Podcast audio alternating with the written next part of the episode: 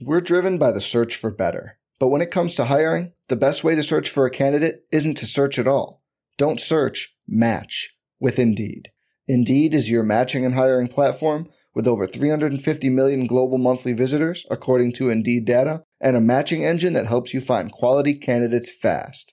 Leveraging over 140 million qualifications and preferences every day, Indeed's matching engine is constantly learning from your preferences. Join more than 3.5 million businesses worldwide that use Indeed to hire great talent fast. And listeners of this show will get a $75 sponsored job credit to get your jobs more visibility at Indeed.com slash BlueWire. Just go to Indeed.com slash BlueWire right now and support our show by saying you heard about Indeed on this podcast. Indeed.com slash BlueWire. Terms and conditions apply. Need to hire? You need Indeed. Colm Kelly here, the executive producer of the RotoViz Radio Podcast Network and co-host of the RotoViz Overtime Podcast, along with the phenomenal Shawn Siegele. The wait is over, the NFL season is here, and there's no better time than the present to sign up for a RotoViz NFL Pass. You'll get access to all of our content, all of our tools, everything you need to help you for that in-season success. As a loyal podcast listener, you can get yourself a 10% discount just by adding the code RVRadio2021 at checkout. Or go to rotoviz.com forward slash podcast for more information. Now let's go win those fantasy championships. We're talking week one GLSP projections on RotoViz Radio. What's up, Roto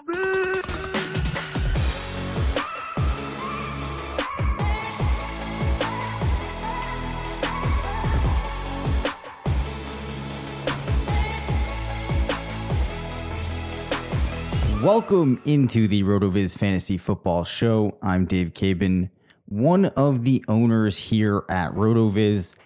It is finally here. We are in week one of the NFL season. The air is starting to change. At least up where I live, it's hmm. feeling like fall. You have that crisp air. You might even be able to hear some crickets in the background as I'm recording this with the windows open, letting that nice cool air come in.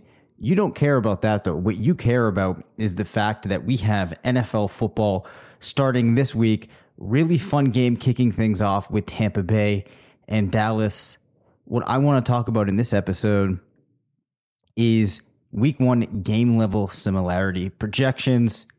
If you're a longtime listener of the show, you're familiar with the concept. If you started listening to this the show this summer and you heard us talking about the range of outcomes tool, GLSP are something that we've done at the site uh, for a long time. We have a tool that I built a couple of years ago that lets you do some neat things to see what a player is likely to do in their matchup in a given week. Similar concepts in the range of outcomes tool. You're essentially looking at what a player has done in a recent section of games, looking back, different game ranges, putting those together in some weights that make sense, looking at how similar play- players that accrued similar stats did when facing similar defenses to the defense that player is going to face in that week. And then you use the outcomes in those matchups to get a sense of what is likely to happen to a player in the game that week. For example, when Josh Allen is facing the Pittsburgh Steelers this week, we see that similar players tend to throw 355 passing attempts, complete 23 of those passes, put up 287 yards, 2.7 touchdowns, 23 rushing yards, 0.2 rushing touchdowns. And as a result, they averaged around 24.9 fantasy points in those games. And more than 46% of Allen's matches have gone for 25 or more points when facing defenses like the Steelers. So it's a pretty powerful tool. I write an article on it each week, and that is normally pretty illuminating at helping to find players that you can use in the flex or streaming quarterback options, streaming tight end options you name it. We also have GLSP for team defenses. So the first place that we're going to pop now uh, is over and take a quick look at some of the quarterback GLSP projections for week one. All right. I gave the example of Josh Allen. Of course, if you have Allen, you're going to be playing him. He projects as the strongest quarterback this week, just a little bit over Dak Prescott. But a really fun name makes his way into the fray at number three, and that is actually Jameis Winston. And this shouldn't be entirely surprising because the tool does look back eight weeks in some of the math that it does. Now, that puts Winston back into some of the starts that he would have had in Tampa Bay, where, yeah, he was throwing a billion interceptions, but he was absolutely going wild, airing things out to Mike Evans and Chris Godwin. So at this point, it's looking like you're going to see Jameis be the guy in the in control of the New Orleans offense, and Jameis projects to have a pretty darn good outing. Uh, in fact, and I wanted to take a, a quick look at uh, his game log here. From, or actually, let's just look even at the stats in for Jameis, just to remind you, going back to 2019. Actually, yeah, let's take a look at his game log. Some of these performances. Yeah, so Jameis in some of these games, right, he was putting up like obscene numbers, like 456 passing yards in week 13, 458 in week 14.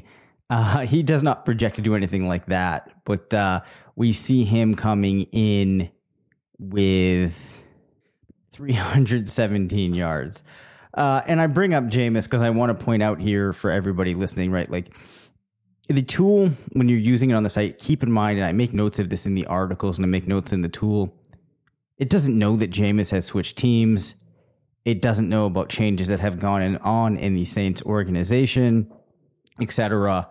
Uh, so you have to be aware of that. GLSP become more meaningful as we work our way through the season. That said, I still think that against Green Bay, uh, you know, maybe you trot Jameis out there as your streaming option. Uh, but one of the names that should stand out here, Kirk Cousins, looks like a top six player based on his projection. Um, so 43% of his matches went for 25 or more points, 29% went for 20 to 25. It's a pretty competitive range right there. Uh, an average of 23.5 points. If you're looking for that quarterback streamer, I think that he could be your guy. It's funny, too. I was looking at some of the ESPN ownership numbers, and you see, uh, at least in ESPN leagues, Cousins is only rostered in 24% of those leagues, despite finishing number 11 in PPR per game last year. So, that would be an easy play for you if, for whatever reason, you're in need of a quarterback this week. Um, Baker Mayfield and Derek Carr also on the fringe of being QB ones in this week, given their matchups. You have Baker facing the Chiefs, which could turn into a pretty high scoring game. Um, an average of 22.2 for Mayfield, with more than 30% of his matchups scoring 25 or more points. Then you have Derek Carr against the Ravens with very similar numbers to Mayfield. Let's take a look, though, at some of the top level running backs. You might be interested in getting a sense of what we're seeing for them this week. Obviously, you have Saquon and Christian McCaffrey at the top. James Robinson scores very well. Of course, a lot of changes there that the tool can't account for. But it is interesting. David Montgomery, that momentum he had at the end of last season, looks like one of the best options, followed by Joe Mixon, a guy that some RotoViz listeners might be interested in seeing. Myles Gaskin uh, projects pretty strongly with an average PPR of 16.3 points. Uh, a lot of zero running back teams might have him in that configuration. But let's go down the list a little bit and look at some of those guys that might be on the fringes of getting into your lineup. Um, it's tough though because a lot of these guys have changed teams. For example, James Conner in his matchup projects for 11.7 points. Of course, you can only extrapolate so much of what we saw from him last year to this situation in Arizona. Um, Gus Edwards, though, comes in at 11.6, and that's before factoring in the fact that he should see that increase in usage. I'm assuming if you have Edwards rostered, he's probably in your lineup, but I think that that is worth mentioning. Melvin Gordon, it's hard to say what the difference in usage is going to be in week one between him and Javonte Williams, but just with 13.3 points, so could be a kind of sneaky option for you there. Other players that you might be surprised to see scoring high. Um, We're driven by the search for better. But when it comes to hiring, the best way to search for a candidate isn't to search at all. Don't search, match with Indeed. Indeed is your matching and hiring platform with over 350 million global monthly visitors, according to Indeed data, and a matching engine that helps you find quality candidates fast. Leveraging over 140 million qualifications and preferences every day, Indeed's matching engine is constantly learning from your preferences. Join more than 3.5 million businesses worldwide that use Indeed to hire great talent fast. And listeners of this show will get a $75 sponsored job credit to get your jobs more visibility at Indeed.com slash BlueWire. Just go to Indeed.com slash BlueWire right now and support our show by saying you heard about Indeed on this podcast. Indeed.com slash BlueWire. Terms and conditions apply. Need to hire? You need Indeed. You've worked hard for what you have your money, your assets, your 401k, and home. Isn't it all worth protecting? Nearly one in four consumers have been a victim of identity theft. LifeLock Ultimate Plus helps protect your finances with up to $3 million in reimbursement. LifeLock alerts you to identity threats you might miss, and if your identity is stolen, your dedicated U.S.-based restoration specialist will work to fix it. Let LifeLock help protect what you've worked so hard for. Save 25% off your first year on LifeLock Ultimate Plus at lifeLock.com/slash-aware. Terms apply. You know, I'm not gonna. I'm gonna be honest with you. There really aren't too many other major surprises. You have a guy like Nyheim Hines coming in at 9.3 in PPR scoring uh, a player that I'm sure a lot of people that are RotoViz listeners have in their lineups. Tony Pollard at 8.4, and that's assuming that Zeke is involved uh, at the level that he would have been last year. No major other surprises at running back. Let's take a quick hit over to the wide receivers uh, as you would expect, we see guys like Justin Jefferson, Tyreek Hill, Calvin Ridley, Keenan Allen at the top. But Brandon Aiyuk actually comes in as the second highest scoring player in the entire grouping um, for week one. In fact, 36% of his matches scored 25 or more points when facing opponents like the Lions, and 26% for him went between 20 to 25. So, based on historical results, there's a better than 50% chance that you see Aiyuk going over 20 points. So it's possible that on some teams, if you went zero running back and you have a plethora of really solid wide receivers, he could be on the fences of getting into your lineup. But the GLSP really likes him this week. Brandin Cooks is another name I want to point out because he could very realistically be another guy that you're not sure if you want to play him when you're looking at your flex. However, he actually slates in with a projection of about 21 fantasy points in an average game. And this is pretty wild. Uh, 36% of his matches went for 25 or more points, 18% 20 to 25. And he's facing the Jaguars. So I think that this is a situation where, of course, you have Taylor coming into the fold, bit of a drop, more than a bit of a drop from Deshaun Watson to Tyrod Taylor. Uh, but Cook's slated for 10 targets. We know that that wide receiver corps is sending up an way that he should still remain heavily targeted.